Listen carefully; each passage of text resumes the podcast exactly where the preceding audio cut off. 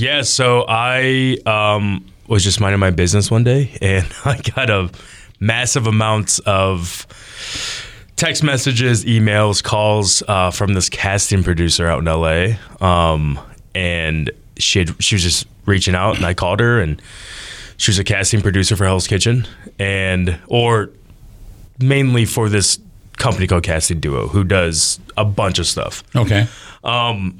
Yeah, and talked to her for like 45 minutes on the phone, and then the next day I had a, my first my first initial interview for uh, Hell's Kitchen. So I never really wanted to be on Hell's Kitchen. I watched it growing You up a wanted little to bit. cook, right? I wanted to cook. Yeah, yeah. Uh, you'll hear me say a lot in life that I just want to be a chef that is in the kitchen. Um, if a TV show ever happens one day, sure. How I'll did they it. get your name and everything? How'd I don't. I don't know.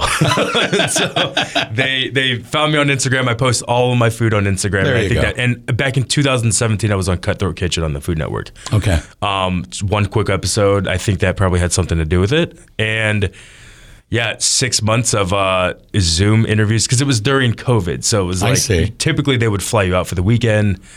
And uh, you would get all blood work. You have to take a psych exam. You have to audition. Um, but it was spread out between six months of Zoom calls. So talk about Yeah. the experience then once you get on. Yeah. the, the so show. the show, uh, sort of a lot of people don't realize is during COVID. I mean, everybody has quarantine. So we had to quarantine 14 days in a hotel in LA by ourselves, um, which was interesting. Yeah, you can't so. see anybody.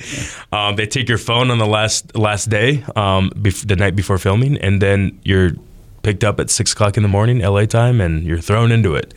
So experience was amazing. Um, if they called me right now in, during this interview, I'd walk out and leave and head to LA.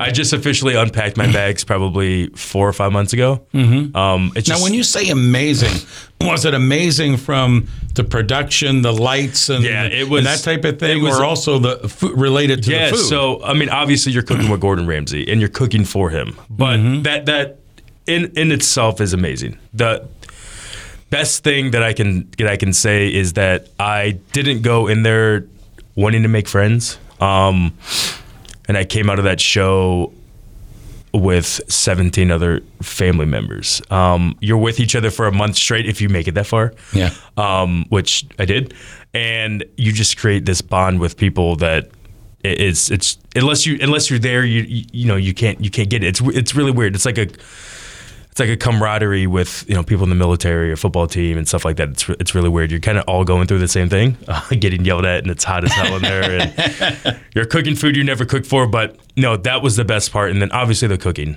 Um, we're working with stuff like foie gras and uni and caviar, truffles every day, which from Ohio we don't get to work for, with that stuff at all. We have to order that stuff in, and it costs a lot of money. So um, yeah, the whole experience was truly amazing. It was a different experience too. So it was a lot of your back's up against the wall.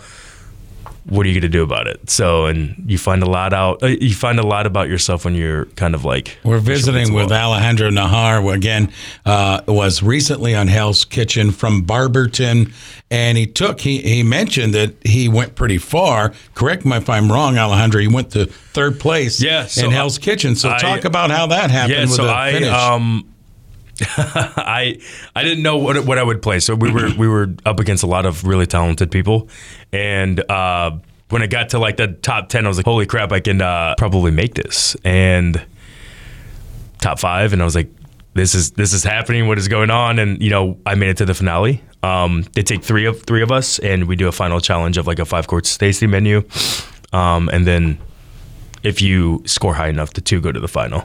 Um, I was really happy I was on every episode. so 15 straight weeks of that. And uh, yeah, third third place was great. You know, um, a lot can happen with success. Well, that's what I want to go to next. And, and you talk about the experience. We're talking with Alejandro Nahar here on WAKR. Hell's Kitchen took a third place finish. When you look at the experience of being there, one, there's an experience of performing in front of people and such, but also it's an experience with food that you Yep. can probably take into your profession. And, and just recently, you're at the Blue Door Cafe Yep. in Cuyahoga Falls. So, talk about maybe that aspect of that relationship with Yep. these newfound friends, the relationship of being out there on the show, and how maybe you can bring that to your professional life. Yeah, so you know the the aspect of meeting on these new people from walks of life of the United States is everybody's cooks differently. Um, me, Alex, and Daphne, we're super close. Daphne cooks in LA, which is a totally different food scene than Ohio, and then Nashville is a totally different food scene from Ohio as well. So learning from those guys have been amazing, and it pushed me during the show as well um, constantly being pushed. You know, I'm competing. I was competing against Michelin star chefs, not Michelin star chef, chefs, people who worked in a Michelin star restaurant, which for Hell's Kitchen is unheard of. Like it's usually just like some weirdos that they pick from the line and Yeah. stuff like that. So, uh, learning all these different techniques from everybody was super awesome to kind of bring into the Blue Door, um, which the Blue Door is so established anyways. Um, so I, going into that was like, how do I make a place that's already fantastic even better? Um, so we are small plate restaurant uh, for dinner time, completely different from breakfast. You go in there for breakfast and it's like busy, crazy, chaotic awesomeness, and then for dinner it's super laid back, intimate.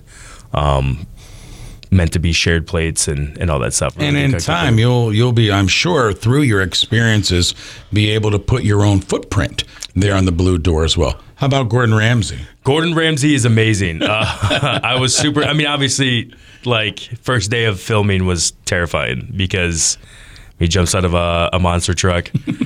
Uh, he's like six four. He's massive. I didn't realize. He was I that never big. realized I didn't know the English were that big. um, so so not only is he a great chef, but he's super in- intimidating looking when he's towering over you. I mean, he can smack you in the face and probably kill you in one hit. Um, but as the competition went on, I mean, there was a point where I was cooking with him, and that was like something where I had to like stop for a second. I was like, "This is really happening!" Like, I can't believe I'm cooking for him, but now I'm literally cooking with him right now. It's Fabulous. it was it was amazing. Alejandro, congratulations. Job well done. Great story. Thank you. And you've got stories for a lifetime. Thanks for joining us this Thank you, morning. sir. I appreciate it.